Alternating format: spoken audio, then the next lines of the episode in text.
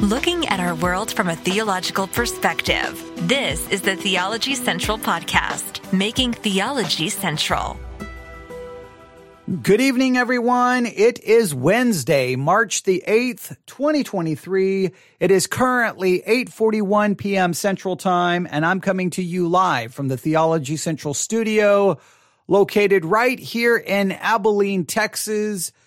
And if I'm honest with you right now, I'm not sitting in a studio. Well, I am sitting in the studio. Literally, literally, I'm sitting inside my studio. Figuratively, I'm sitting underneath a tree and I'm just wishing, I don't know, maybe death. Yeah, that would be good. Maybe the end of my life. That, that would probably, I know, a little dramatic, a little over the top but I feel a little bit like that. You, you know, there's a story in the Bible about someone who sat under a tree and just basically wish that they were dead, wish that they could just, just, just, I, I would rather just die because nothing is going my way kind of attitude. Well, that's how I feel this evening. I, I am frustrated. I'm irritated. I'm discouraged. I'm angry. I'm mad. I'm depressed. I'm, I'm ready to take my microphone stand, open up this window behind me, throw the microphone stand out, toss the laptop, throw the light, rip everything down, and just, I don't know, turn this studio into, I don't know, just clean everything out and I don't know, I turn it into something else. I don't know what I'll turn it into. But uh, that that's that's how I feel. That's that's how I feel. That's how I. I mean, I'm just going to be honest with you. I could turn on the microphone and go, how are you doing, everyone? Isn't God good? And isn't he good all the time? And I could say all that kind of stuff and, and put on a, a, a mask and pretend, but I, I'm not very good at that. It's just so irritating sometimes. Let, let me try to explain just briefly. This is not what I really want to talk about. Let me just explain. For some weird reason, starting, I think when it started getting close to around the holidays, around Christmas, everything just, I feel like that, that things haven't been right really since the holidays. The holidays this year really negatively impacted me emotionally in a just a big way. And I haven't felt that things haven't been right since then. I haven't just there when you when you're doing live broadcast and you're teaching and you're preaching I, I, could go through every little thing. Well, this happened and this happened. I, I could go through, I could go through little things, but, um, it's just, it's just like every, there, that rhythm hasn't been there. And I've just been more and more displeased and more and more frustrated and more and more irritated. Almost every time I turn on the microphone, I'm like, why? What did I do there? And, and like the smallest mistakes, this, like I may, not get a word right just immediately and then get the word. It's just these little things are being magnified a thousand times in my mind. And it's just like, what, what are you trying to do? What are you trying to do? And then maybe just sometimes you get frustrated when you're trying to deal with major doctrinal issues like law and gospel and, and sanctification and justification. And then, you know, everyone's arguing with you. You're getting emails, you're getting comments and people, and, and then you're just like, okay, what do I got to do? And then, and I just, I don't know. I just felt that the, I have felt that the broadcast just hasn't been what it needs to be all of 2023. I mean, I'm basically at this point, I'm just like, can, can I get a do over? Can we go back to January the 1st? I don't really understand exactly why. Yeah, I've had some seizure issues. Maybe that's why. I don't know, but everything has just seemed a little bit off. And, um, this, this today, I, I, it's just so weird. The last live broadcast that we did, very important subject, mind you, very important subject about the devotional that Charles Stanley wrote and the devotional podcast that they have in Touch Ministries devotional podcast. And it was dealing with Second Peter chapter one. I thought it dealt with sanctification, justification, uh, a, a, lot of issues about salvation. And, and I thought, okay, this is a very, very, very, very, very, very important subject. All right. I think the very, I think the first half, maybe the first 31 minutes, I thought was strong. I thought was doing pretty good. Then around 32, 33 minute mark, We have a temporary internet outage. Okay. We didn't lose everything. I think I, I handled that relatively well. I paused as I was waiting for everything to reconnect. I, I then kind of re, you know, restated where we were. I, I was able to edit that. I think, okay, I think I did pretty good. But as soon as that happened, my mind was having a hard time focusing because my mind kept thinking, look, maybe you should just, maybe you should just stop, just, and just give up for the day and just say, you know what, guys, that's the end. Just stop it. Just stop it. Just stop it. But I proceeded. And at that point, I, I was conflicted in my mind. Okay. Did that mess it up? How bad did that mess it up? But I'm trying to proceed like, Hey, everything is good. Everything is great. We've got this. And then I get to, uh, I, I had, I had, we had listened to the devotional by Charles Stanley, and then we were reading an article that someone had sent me responding to it. Now, the way the article was written,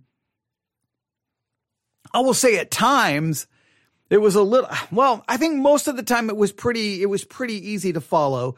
But I think when they got to, I think statement number four, they were looking at the different ways Charles Stanley kind of went a little sideways in his understanding of salvation, justification, sanctification. Uh, the first, I think, three was pretty well written, but the fourth one was just a little odd. It was a little awkward. It was a little off. And it, I, I felt like I had to read it twice and it just felt, it just felt off. So by the time that broadcast was over, I was, I was over. Okay. I was done. I was so, first I had to then, soon it was over, I had to go then grab the audio, upload the audio, uh, then edit the audio, then, uh, then re back download it, then re-upload it, and then try to fix it in all the platforms. Okay. That was already like, okay, last thing I want to do. And I was just like, how, how could that just go? So it's just, it's one of those situations It's one of those. Have you ever felt in your life like, can I get one? Can I do? Could I? Could I get one thing right, ladies and gentlemen? Could I? Could I do? Could I do one thing right this week? One thing. Just could I do one thing? Could I do one broadcast right? Could I say all the words right? One. T- could I do one thing right? And uh, well, sometimes it doesn't work that way. So it's it, it's I so, so what do I decide to do? What do I decide to do? The normal person would be like, you know what?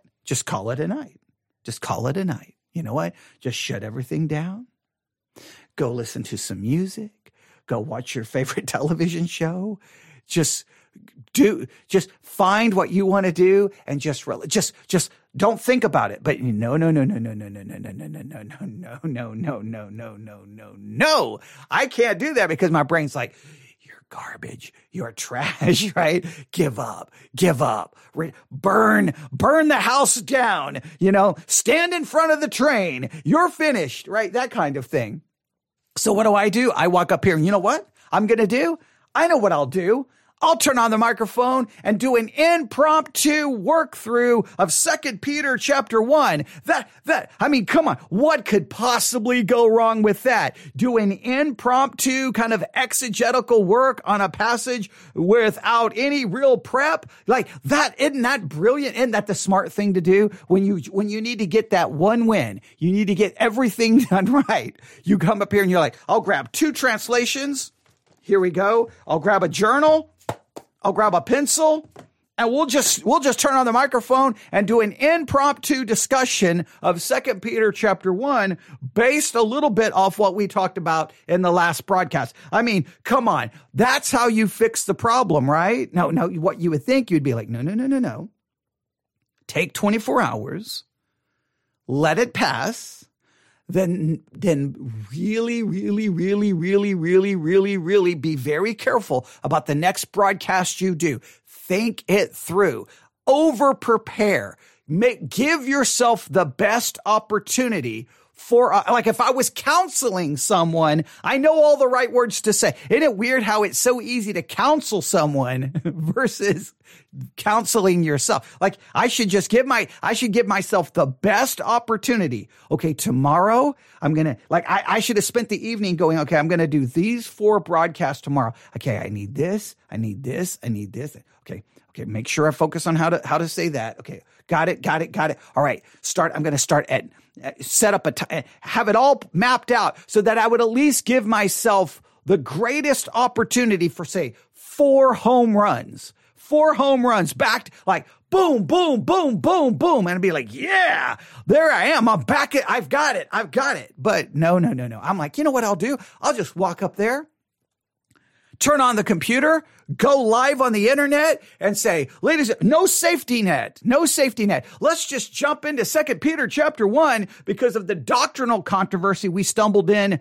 in the last live broadcast. We'll just, yeah, I mean, who does that? That's the dumbest thing I've ever heard. Like my solutions are the worst solution. Here's my solution. You feel like a failure?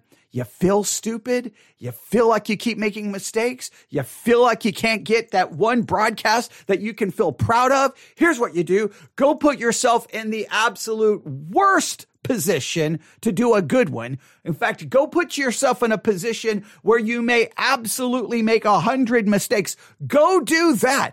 And I'm like, yeah, that's what I'll do. That's what. So here I sit. Here I sit, ready to completely mess this up but you know what? So I don't know. Am I, am I, am I, is this self sabotage, right? Am I, have I purposely put myself in a position where there's a high probability this is going to be an epic train wreck so that I can feel even worse? Have you, have you ever self sabotaged your own self?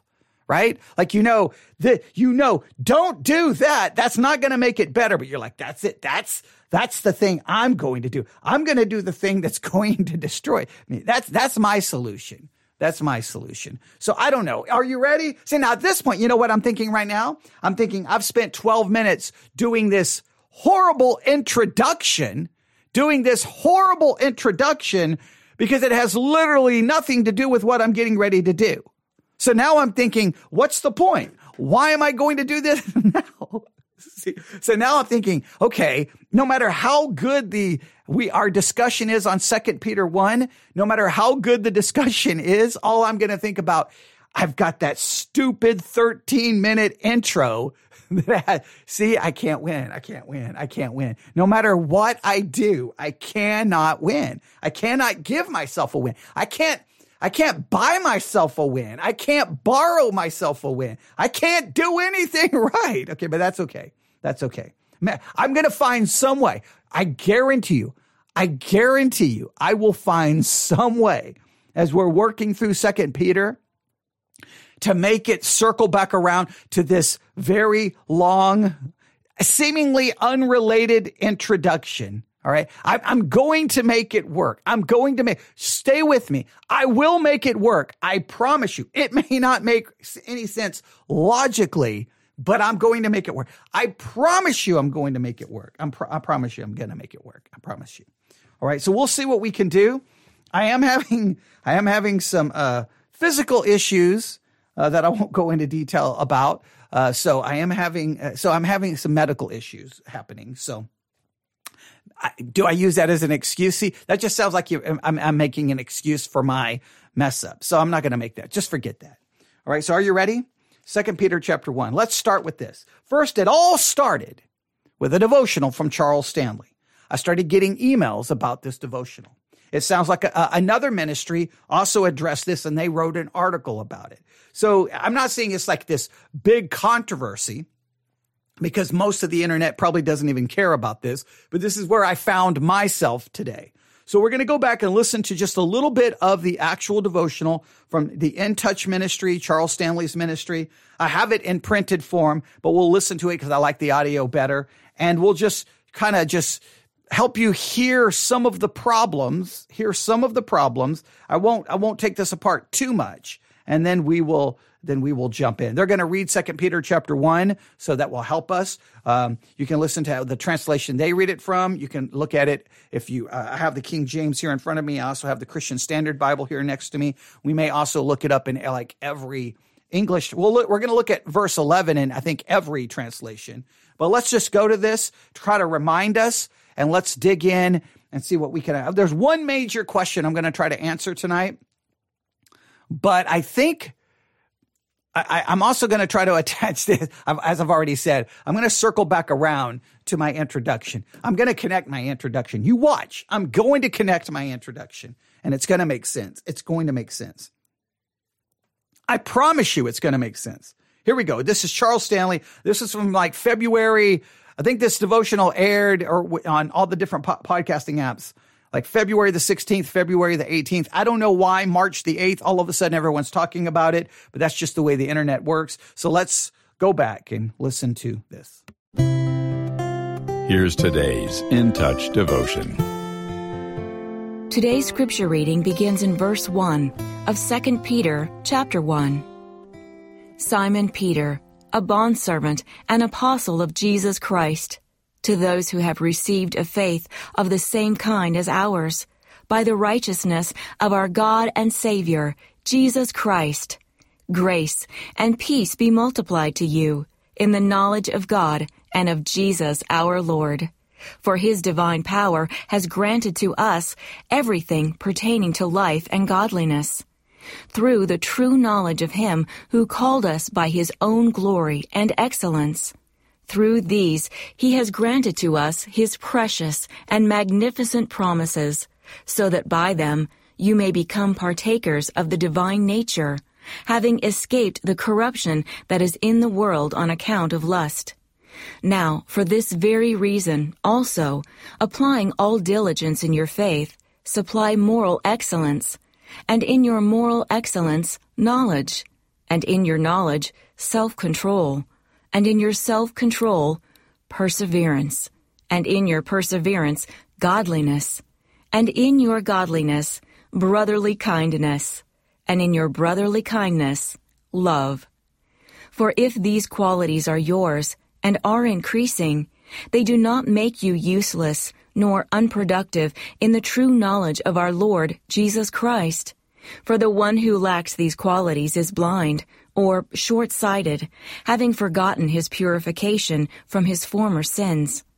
Therefore, brothers and sisters, be all the more diligent to make certain about his calling and choice of you, for as long as you practice these things, you will never stumble. For in this way, the entrance into the eternal kingdom of our Lord and Savior, Jesus Christ, will be abundantly supplied to you. Okay, now there's a lot there in Second Peter verses one through eleven, and we're going to work through it all. My focus, my my my initial thought when I came up here is really I'm I'm I'm, trying to figure out verse 11 because if you go back to Second Peter chapter 1 through this there's just a section where like okay add to your faith all of these things and it gives you these things to add and we will go through them step by step. So we're supposed to add to all of this. And then you have verse 11, for so an entrance shall be ministered unto you abundantly in the everlasting kingdom of our Lord and Savior Jesus Christ. Some seem to almost approach this, hey, if you don't add these things, clearly, then you're not going to heaven because you were never saved. Some would say if you don't add these things to your faith, then you won't get into heaven because you lost your salvation. So some will say well, you were never saved. Some say you lost your salvation. Some say you have to do these things in order to be saved. There's all these different approaches. How should we approach this? Do I look at my life and go, oh, wait, I've got to add all of these things to my faith. In other words, faith is not enough. I've got to add all of these things. And if I don't add all of these things, it, it, I mean, ultimately, it doesn't matter if I say, you were never saved. You lost it. It doesn't matter. The bottom line is you're not saved. So if I look at these things that I have to add, oh boy, I don't know. I, am in a little bit of trouble. Maybe I'm in a lot of trouble tonight. And maybe that how, that's how it relates to my introduction. Cause this is just a normal night in my life. And I right now don't feel like I care about any of those things, if I'm being honest with you. So what does that mean? Well, we're going to have to figure that out. But let's listen to the devotional that ca- caused and sparked all of, well, the whatever level of controversy it is. All right, here we go. Some people think of salvation as a single point in time. Right. There's the first issue, and, and, and this is kind of what the article tried to break down is that they, they like, wait a minute. So when you say salvation, some people see salvation simply as a moment in time, and they're, that are going to kind of go a different direction with this. Sh- should we see salvation as a specific moment in time? Like that October evening whatever year it was when I was a teenager. It was in it was October. A fall revival service at First Baptist Church, Tuscola, Texas. Sitting in the pew, I could probably I don't I'm probably not even the same pews there anymore. I could probably get close to the same area in the sanctuary.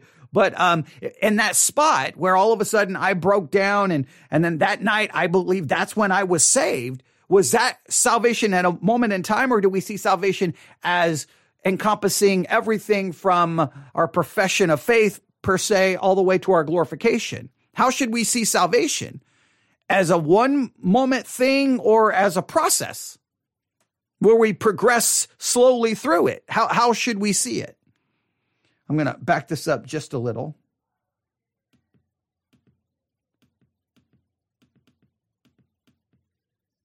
Here we go. Some people think of salvation as a single point in time. And it's true that the moment trust is placed in Jesus, a person permanently becomes a member of God's family. It's also true that limiting the definition to that single faith decision gives an incomplete picture. Salvation includes three parts. One, justification, the moment our sins are eternally forgiven and Christ's perfect righteousness is imputed to us. Okay, now that's the part everyone seems to agree with in theory. In practice, I think everyone really doesn't believe this. Hey, how are you saved? By justification. How am I justified? By faith alone. What happens in justification? Christ's perfect righteousness is imputed to me. So before God, I am perfect. I am holy. I am righteous. Has nothing to do with my actions. But what we come along and say, well, you may be justified by an imputed righteousness. However, if you don't do this and this and this and this and this, you were never saved. Well, how can my actions prove or disprove an imputed righteousness? Because an imputed righteousness has nothing to do with my actions. You would have to, if the only way you can judge, act, only way you can look to actions to prove or disprove salvation is you would have to believe we are saved by an infused righteousness, which is Roman Catholicism. 2. Sanctification. Not only are we declared righteous, we enter the process of becoming increasingly righteous in this life. And 3. Glorification. God grants us the position of being glorified, and He completes the process when we experience perfect sinlessness at the resurrection. It's a package deal. Those who are justified are being sanctified and will be thoroughly glorified. How can we claim we're saved if sanctification isn't happening in our lives. All right, now there's the big thing. How can you claim to be saved if sanctification is not happening in your life? So, what's the basis of your assurance? Your sanctification. Now, so my assurance is not based then on imputed righteousness. It's based off practical righteousness. And if I don't have enough practical righteousness, then I can't say that I'm saved. Well, how much practical righteousness do you need to prove that you're saved? And even if I have a, certain practical righteousness on a Monday, what if that practical righteousness is not present on a Tuesday? And some people say, no, it's about the totality of one's life. Well, I won't know the totality of one's life until I get to the end of my life, meaning I can never be sure I'm saved until I get to the end of my life and go, well, I think I've got enough uh, sanctification to prove that I'm saved. That, that just destroys assurance. And not only that, my entire salvation is being based off what I do or don't do. It's not based off what Christ has done. This is majorly problematic. Now, the degree of godliness and fruitfulness varies with each individual. But as those of us who are believers cooperate with Him, God has promised to complete the good work He began in our life, as we read in Philippians 1, verse 6. Jesus is our Master because he purchased us from sin with his blood. And we see in Romans 10, verse 9, that when we confess and believe that God raised the Lord Jesus Christ from the dead, we are saved. The question is whether we're submitting to his process of sanctification. Has your life changed since you first professed Christ? Are you diligently cooperating with the Holy Spirit so that your life is a reflection of Jesus' life? So then it comes back to, are you doing this? Have you done this? Have you done this? And then once again, if it's, if it's God the one, if God is the one doing the sanctification, we talked about this in the last broadcast. It's just, it's just, this is the part that I just get so frustrated with, with Christian, Christians because it's this weird like world of, of such duplicity and duality and confusion. I don't even know if those are the right words. It's just a world of like, does anyone stop to listen to themselves? So let me try to explain this. If God is doing the sanctifying, in other words, whatever changes happen in my life, whatever level of holiness I reach, that's all the work of God. Well, then anything that's not there, would that not be God's fault? It's, it's this weird thing. Like, so if I'm sanctified in this area, in this area, in this area, God gets the credit. If I'm not sanctified, I get the blame. Well, why would I get the blame? Because God can only do what I allow him to do. And if, if I'm the one allowing God to do this or not do this, well, then isn't it me doing, then isn't sanctification then up to me? It's not up to God. So like in some ways we're like, God gets the credit. On the other cases, we get the blame. But if I'm the one who can stop it or allow it, then it's me determining how much sanctification will or will not be in my life. And if I allow God to do full sanctification, then can I not be perfect? Well, then you'll never be perfect. It's just so maddening. The, it's like the circles we just run in. And, and it's like whenever you try to point it out, Christians get mad at you and bothered and frustrated. I'm like, don't get mad at me. I'm just trying to go, this makes no sense to me. So there was the devotional. There's so many issues with it. But let's go back to Second Peter chapter 1. All right? And let's just work on it. I got the King James in front of me. Here we go. Here we go. Let's start in verse 5. 2 Peter chapter 1 verse 5. I know it starts with and. I mean, this translation, how does this translation begin? Oh, I'm hitting the microphone. This translation is, see, now I'm going to be bothered by that all night that I hit the microphone. Um, Second Peter chapter one, verse five. This one says, for this very reason. All right.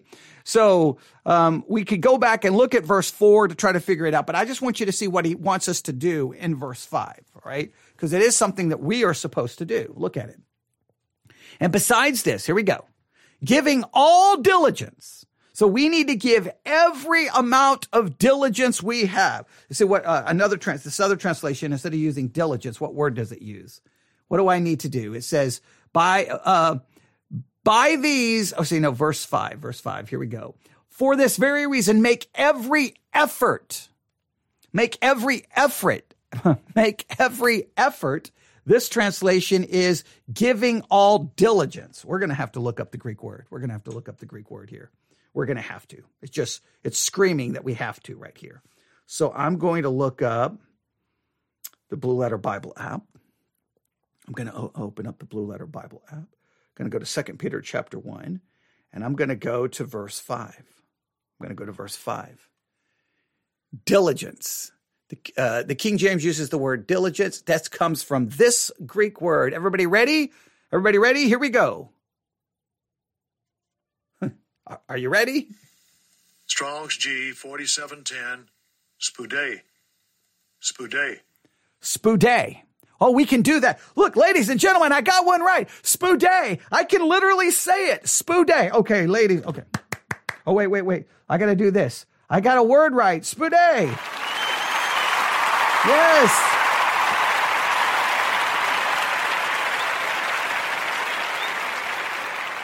Spoude.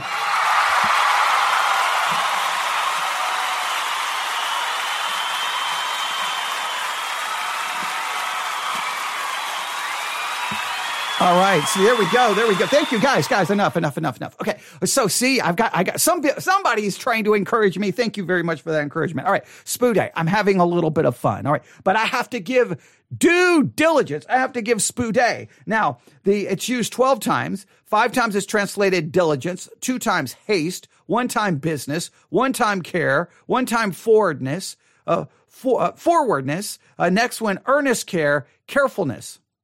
Strong's definition of spoude, speed, by implication, eagerness, earnestness, business, care, diligence, haste. So I need to do something quickly. I need to do something immediately. Like immediately because of my, it's almost like because I am saved, then I need to immediately do something. I need to give haste to do something. The outline of biblical usage says haste with haste, earnestness, diligence, earnestness and accomplishing, promoting, striving after anything, to give all diligence, interest oneself most earnestly. So I need to give my interest, my focus to this. Like now that I'm a Christian, here's what I need to do. I need to earnestly, quickly, diligently give myself over to this. And to what exactly? Here's what I need to do. I need to give all diligence. Add to your faith. I'm going to come over here. Second Peter chapter 1 verse 5 in this in this translation. For this very reason make every effort to supplement your faith. I need to add to my faith. I need to supplement my faith. Now immediately we have to ask this question. Now, why am I adding to my faith? Am I adding to my faith to prove that I'm saved? Like if I don't add to my faith, what my faith alone is not sufficient? Because some, some I used to preach it. A lot of preachers preach it because it sounds so good. You are you are saved by faith alone, but the faith that saves never remains alone. In other words, if your faith alone remains alone, then you were never saved because that faith alone will have to produce something, meaning then that I'm not my faith, I'm not saved by faith alone because of an imputed righteousness. I am saved by a faith alone that produce, that does not remain alone. That's how we would have to literally preach it. It preaches so good. The faith, we're saved by faith alone, but that faith does not remain alone. Everyone loves that statement. They'll be like, hey, Amen. That was really good, brother. That was great. That was, yeah, it's all great until you really think about what you're saying because you're like, well, wait a minute. Okay, so then I'm not saved by faith alone. Because if that faith remains alone, then I'm not saved. So then you would say you're saved by faith alone only if after you have believed, other things are added to that faith. So am I adding to faith in order to either be saved? Am I adding to that faith in order to prove that I'm saved? And what happens to imputed righteousness? But let's see what we're supposed to add. Here we go. Here's what we're supposed to add. You ready? Here's what we're supposed to add. And besides this, giving all diligence, add to your faith virtue. So the first thing is virtue. I'm going to look in this translation. This translation gives us, um, where is it? I don't like the way this translation, uh, the, I, they don't break the verses down very good. For this very reason, make every effort to supplement your faith with goodness. So we have virtue or goodness. I'm going to write these down. I'm going to write these down. I got my I got my journal here. Got my journal. Right? I'm going to write down virtue. Number 1. Virtue.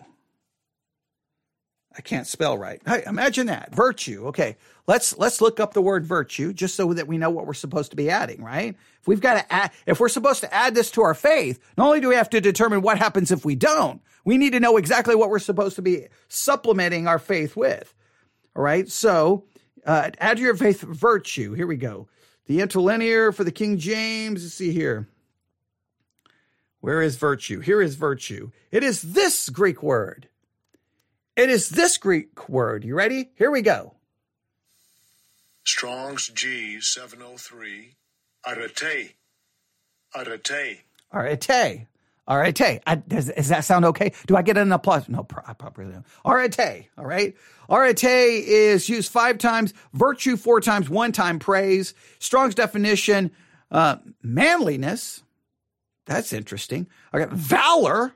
valor, excellence, uh, praise, virtue. All right. It's a, it's a, uh, it's a virtuous course of thought, feeling and action, virtue, moral goodness, any particular moral excellence as modesty and purity. Oh, well, I am in trouble.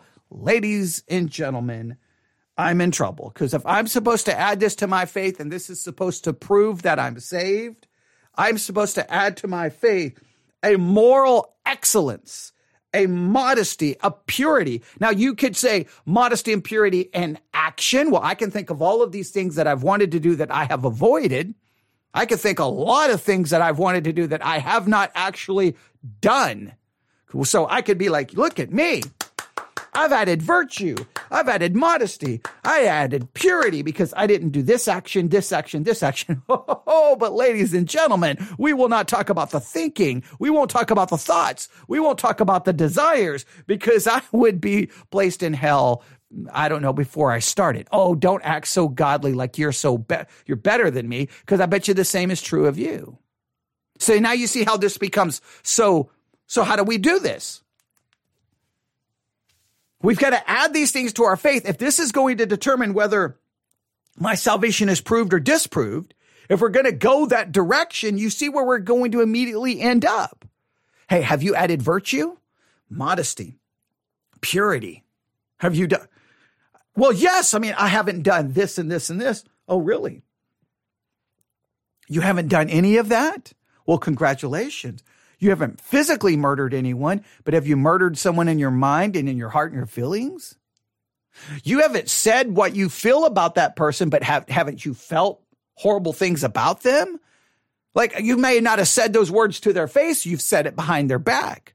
You may not have had physical relations with that person, but you've desired it and thought about it and imagined it. Right? Oh, come on. Or see? So like immediately then I'm like, well, then I'm done. I'm done. I'm done. Just, I just, it's over. Just end the podcast, ladies and gentlemen. We, are only at the first one. Let's go to the next one. So we have virtue. We're to add virtue. Next, and to virtue, knowledge. No, I may be able to, I may be able to do good with knowledge. I may be able to do good with knowledge. Hang on, let's write it down. Number two, I may be able to brag about this one knowledge. I can't I can't spell right, so maybe maybe I fell in knowledge. I'm going to pick only the areas of knowledge that matters, right? So let's look at this one. Um, supplement your faith with goodness, goodness with knowledge. All right, so we got a we got an agreement on knowledge here. I bet you there shouldn't be anything in the Greek word that should cause us any confusion, right? Everything should make perfect sense here, shouldn't it? I think it should. Let's go here. Add to faith to virtue, add to your faith virtue and to virtue knowledge. Okay, go back to the interlinear. Knowledge should be straightforward. Oh, is, is it gnosis? Is it gnosis? Strong's G, 1108. Gnosis.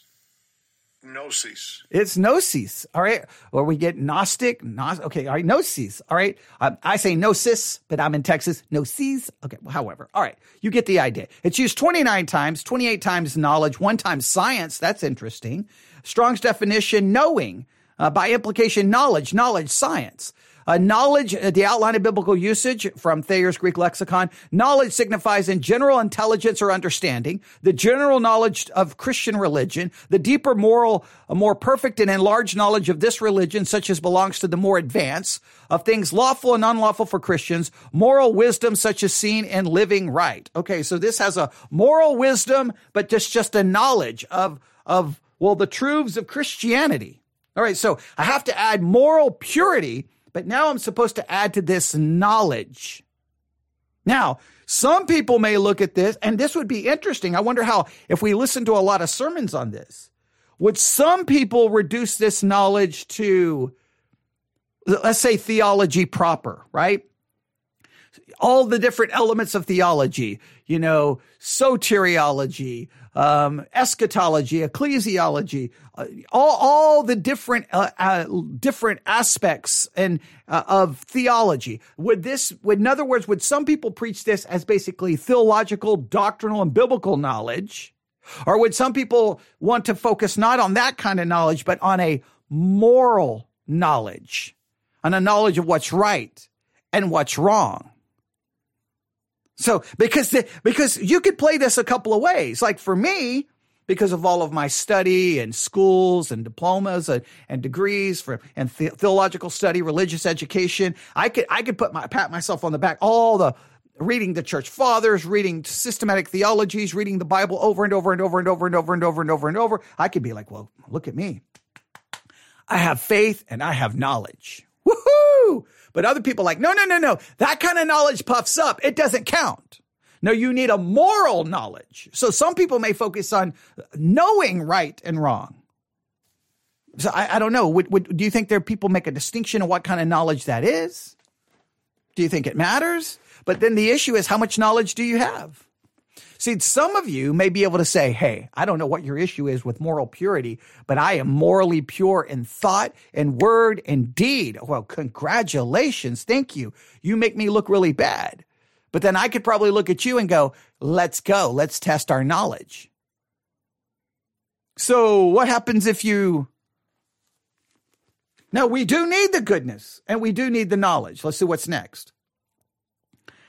And uh, so we add to our faith virtue, to virtue, to virtue knowledge, knowledge temperance. Temperance. Let's go to this translation. What do they use? They use self control. Self control. Self control. Let's go back to the Blue Letter Bible app. To the Blue Letter Bible app. I'm trying to hurry. I know we're already at 40 minutes. That's okay. I'm trying to hurry. I mean, come on. This can't go perfectly, so something's got to go wrong here. All right, let's see here. Uh, we have a temperance. Let's open up the interlinear. Temperance. It, oh, it's this uh, Greek word. Yeah, this is the one I'm going to mess up. Here we go. Strong's G, 1466. Ekratia. Ekratia. Ekratia. Ekratia. Ekratia. If I look at the word, I'm going to say it completely wrong. Ekratia. If I look at it, it's going to, I'm going to, I'm going to completely destroy it. Ekratia. All right. It's used four times, temperance all four times. It means self-control, the virtue of one who masters his desires and passions and his sensual appetites. Self-control, temperance. Now, once again, I, I could, I could look at this in a lot of ways, right? I can like, okay, I got that moral purity. I've got that knowledge. Now self control. Now, I, I, and this is just, this is just the way we have to discuss this. If I use self control to avoid a certain act, right? I, I don't, I don't seek pleasure by, I don't do this act or this act. Can I pat myself on the back and go, look at me? I didn't do that. But but what, what does that gain if I've committed the act 227 billion times in my mind?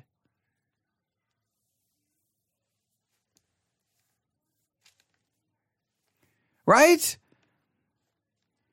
What, what if in my, my, my mouth, I, I have forgiven the person and I always treat them good outwardly, but inwardly I'm still filled with bitterness and hatred. And in my mind, I've played out vengeance 175,000 times.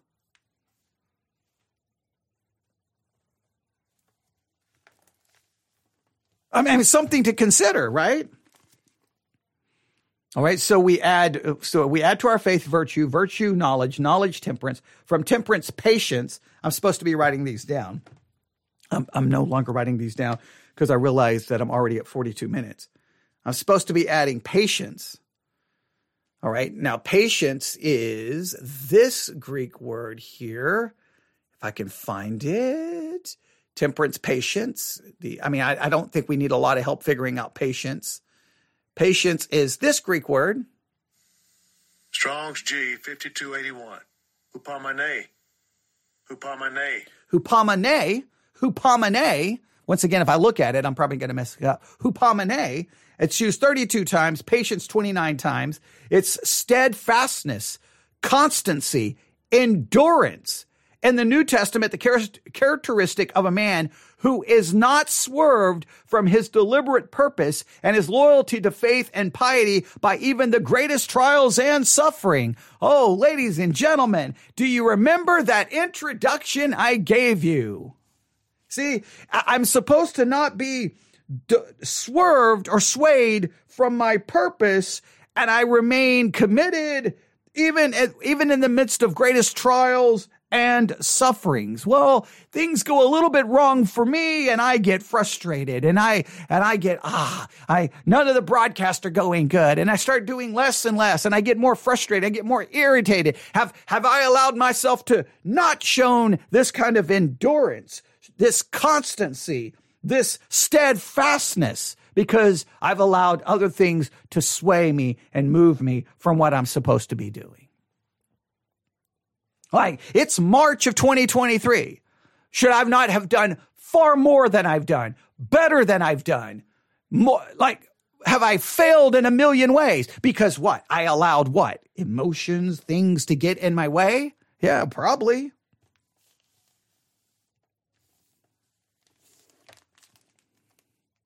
So we have, we are to add to our faith virtue, virtue, knowledge, knowledge, temperance, temperance, patience, patience, good uh, godliness. I was going to say goodliness, godliness, right? Godliness. This uh, this translation is. Let me see here. Uh, because the other one instead of patience, they have endurance. All right, and then godliness. Godliness. Now, godliness is. Let's see here. Godliness. Godliness. These are all things we're supposed to be doing. Godliness here is this Greek word. Oh man, we're in trouble. Godliness, here it is. Strong's G 2150, Eusebia. Eusebia. Eusebia. Eusebia. Eusebia. Right? I have to really break it down. Yuseb Aya. Uh, I have to really break that last part down. Yuseb Aya. Uh, I know it doesn't sound right, but that's the only way I can do it. Okay. Sue me. I, I know. All right.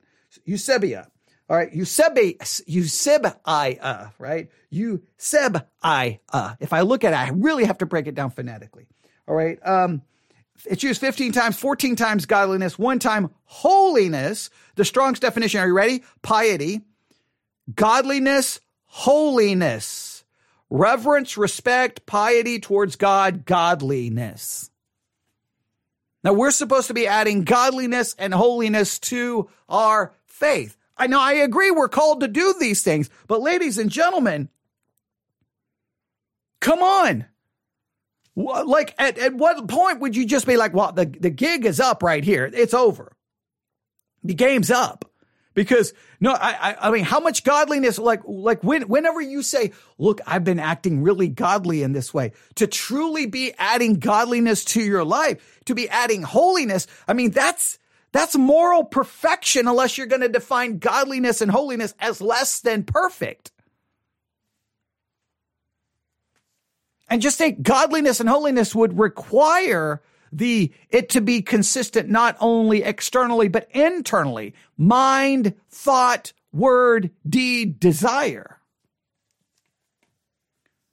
So i don't know. I would already be in serious trouble. And then we we the last two are simple. Brother kindness and then brother kindness charity. So now this is how you treat other people and then charity is love your love for other people and just love, love for God, love for, in fact, uh, the other translation states it this way. You add godliness with godliness, brotherly affection and brotherly affection with love. So how you, you treat other people. Do you have brotherly affection for other people? This kind of love, this compassion, this, this right way of treating other people, not only externally, but internally. And then do you have a true biblical, godly love, not only for your brother, but even for your enemy. Now, all of these things, I am more than committed to saying that we are supposed to be adding these things, but I want you to realize that you are going to fail in these over and over and over and over and over and over. Again, I will just say knowledge. How many Christians, how, how dedicated and committed are you to really growing in your understanding of doctrine and theology? How much time do you spend reading your Bible? How much time do you spend in meaningful Bible study? How much time do you spend memorizing scripture? Come on, be honest. compared to all the other things you, you desire and you focus and you worry about. And give, uh, come on, we know all the statistics show that the average Christian spends very little time in any meaningful Bible study. You would already be in trouble.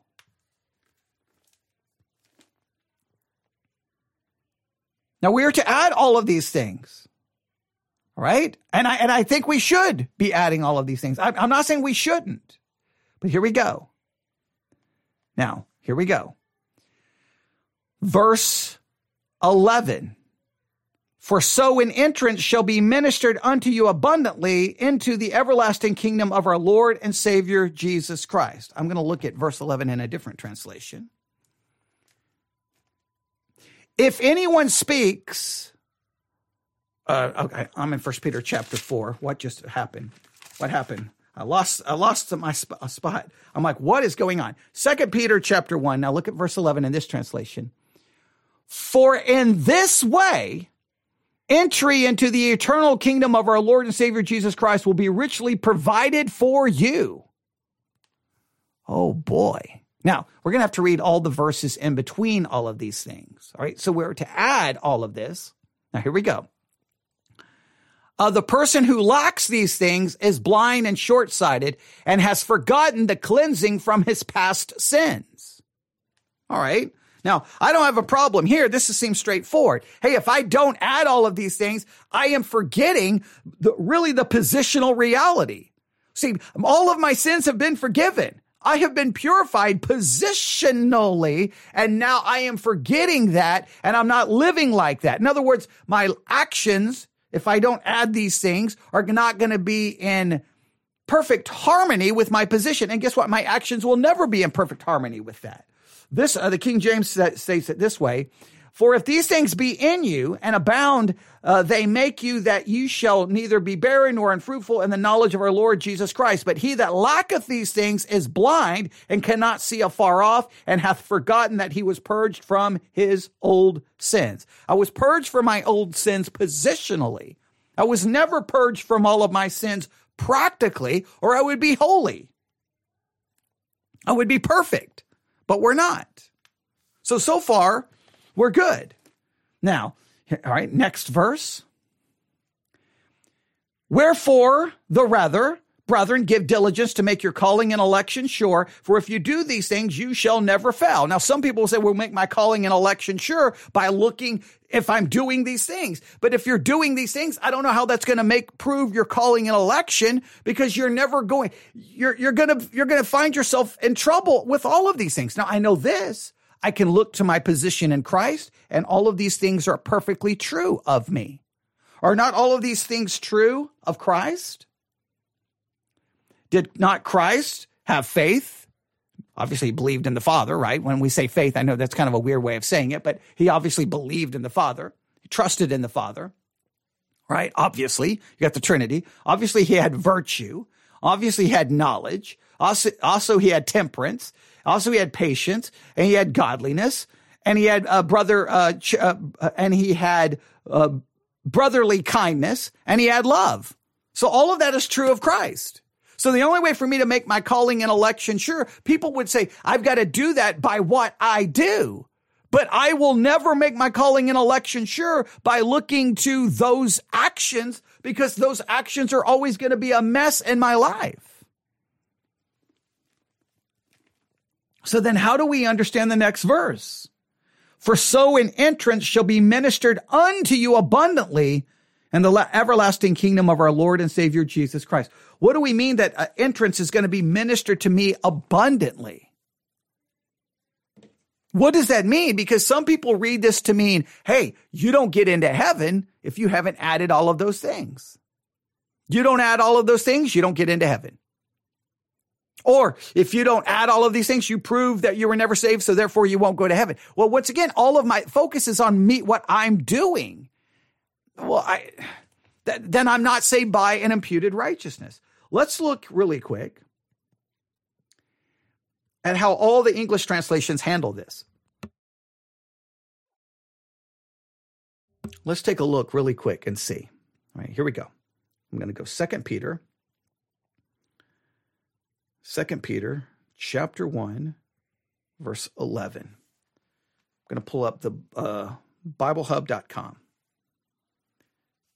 Oh, and okay, now this, this makes a little bit more sense. Second Peter 1 11. Uh, I'm going to go through all the different translations. And you will receive a rich welcome into the eternal kingdom of our Lord and Savior Jesus Christ. Now, does this get to some kind of idea of, in other words, uh, think of it this way we know that Paul seems to speak of a, of a judgment. Now, I know that not everyone agrees with this. We can get into the different arguments within Christianity. Some believe there's just one judgment. Some believe there's a judgment of unbelievers and there's a judgment of believers. If we go that there's a judgment of believers, it seems that some believers will stand there and all of their works are just going to go, they're going to burn up. They're not going to have anything. Yet they're still going to be saved. They're still going to be saved because they're saved by an imputed righteousness. But this would be a situation. Here's someone who they have added all of these things. So they have kind of a rich entrance into heaven. They will receive a, a rich welcome. The next translation, New Living Translation, they, then God will give you a grand entrance into the eternal kingdom. Um, so, so, or for in this way there will be a richly, uh, there will be richly provided for you an entrance into the eternal kingdom. Some say, and you will receive a lavish reception. In other words, there will, is it true and we just, and this is just a theoretical, but I mean, we have to understand this in some way that some people are going to stand before God as a believer. Their works are going to burn up. They're not, they didn't add anything to their faith. They've got, they've got the imputed righteousness. They get into heaven. Great. They have eternal life. So obviously it's not horrible. It's not bad, but but all everything else is gone. And others will have added to their faith all of these things and then they re, re, they will there will be some kind of a reward there will be some kind of lavish reception for they were they showed their gratitude for God's grace and mercy remembered his forgiveness and then added these things to their faith that seems to make more sense than saying, no, no, no, if you don't have these things, you don't get into heaven. You were never saved. Well, wait a minute. That means I'm not saved by an imputed righteousness. If I look at it from this perspective, I would be saved by an imputed righteousness, right? Because if I have an imputed righteousness, if everything burns up, I'm still saved because I have an imputed righteousness. But I may lose reward. Other translations say, uh, let's see here. How, how do other translations have this? How do other translations have this? Other translations have this. Um, here we go. Here we go. I'm going to look for the uh, amplified. For in this way, entry into the eternal kingdom of our Lord and Savior Jesus Christ will be abundantly provided to you.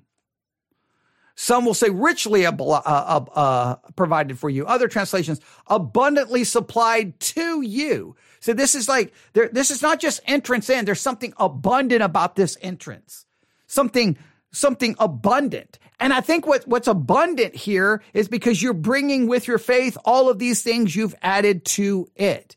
Here's my faith.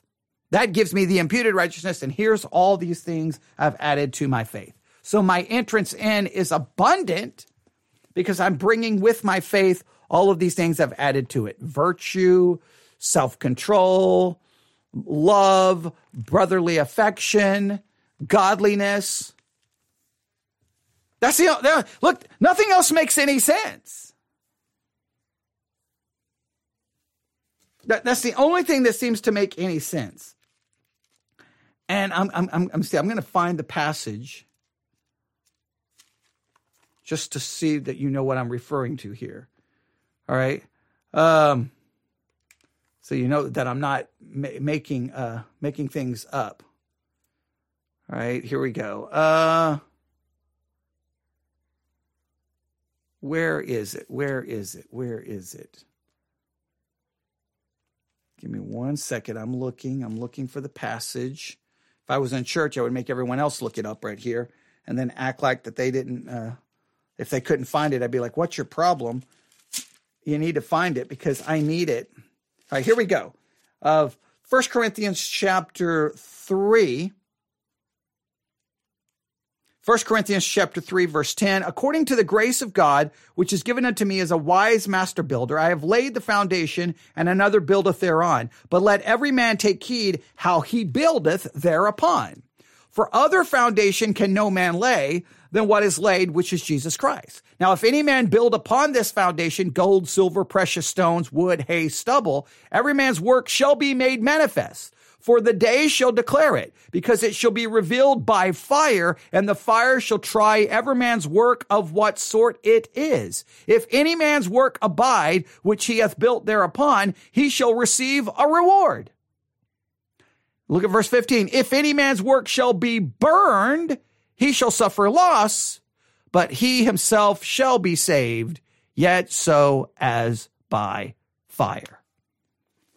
Now, if you're adding virtue, self control, temperance, godliness, brotherly affection, love, then there's going to be a lot that goes with that. So there's a ritual, a ritual, a rich abundance that you enter in because you have these things with it. Others are going to be like, I got nothing to carry in with me. It all burned up at this judgment that Paul seems to be re- re- re- talking about in 1 Corinthians chapter 3. Now, I know some people are like, nope, only one judgment.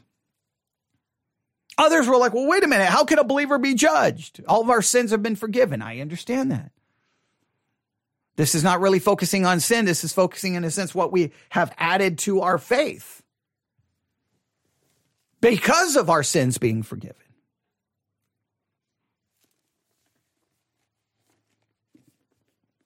That is First Peter, Second Peter, chapter one, verses one through 11. Now, I can look at my life. I didn't write them all down. I was writing them down. I got virtue and knowledge. We should write them all down. We need to ask ourselves every day are we adding these things to our faith? Are we? Now, in Christ Jesus, Positionally, I've got all of these things. So if my entrance into heaven does require these things, I get into heaven. I'm, I'm always set because I have virtue. I have temperance. I have self-control. I have godliness. I have brotherly affection. I have love. I have, I have ever, all of that that I need in Christ Jesus. So if this is required for salvation, I'm saved. Right. So no problem. My, my salvation is good. But if this determines, in a sense, how I enter into heaven, do I enter into heaven in a kind of a, a, a, a almost a celebratory way because I've brought all of this with me? Then guess what? I have to add to this, to my faith. And I need to be adding these things to my faith every day. And every day I fall short and I'm always going to fall short. Doesn't mean I give up, means I try. Some days I exercise self control. I'll just give you some days I exercise self control physically. I don't do a certain this or a certain that. There are certain days I demonstrate great self control and what I do and don't do. Physically, there are some days I don't exercise self control mentally. Some days I exercise good self control mentally and physically. So, so, I'm always struggling with it. Some days I think I have great brotherly affection for other people. There are other days I just really hate the whole world and I don't love and I don't have any brotherly affection. Some days outwardly I seem to have great brotherly affection, but inwardly I'm like, I just wish everyone would go away. Some days I've got, I've got, I think inwardly I feel it more than I show it outwardly. I mean, sometimes it's all over the place.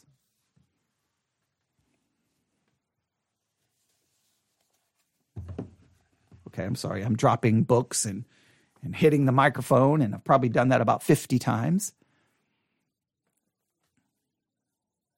I think the point is if you go back to the intro, I'm telling you all my struggles and frustrations and, and, and all of those things going on inside of me. And I'm supposed to be a believer who believes in God and trust in God and that I'm never moved and that I'm content in every circumstance and I'm not filled with worry. And yeah, all of those things I'm supposed to be, I fall short of every single day. So what do you think about 2 Peter chapter 1 verses 1 through 11? What do you think? How would you approach it? All right. It's already over an hour, so I'll stop. News, if at yahoo.com. News, if at yahoo.com. That's news, if at yahoo.com. That's news, if at yahoo.com. I don't have anything profound to say at the end other than I know I fall short of all of these things, and I hope that you would acknowledge the same with you, but maybe you don't. But there's much to think about. Second, uh, Second Peter chapter 1, verses 1 through 11. Love your thoughts. Newsif at yahoo.com. Newsif at yahoo.com. And, uh, well, there you go. Thanks for listening. Everyone have a great evening. God bless.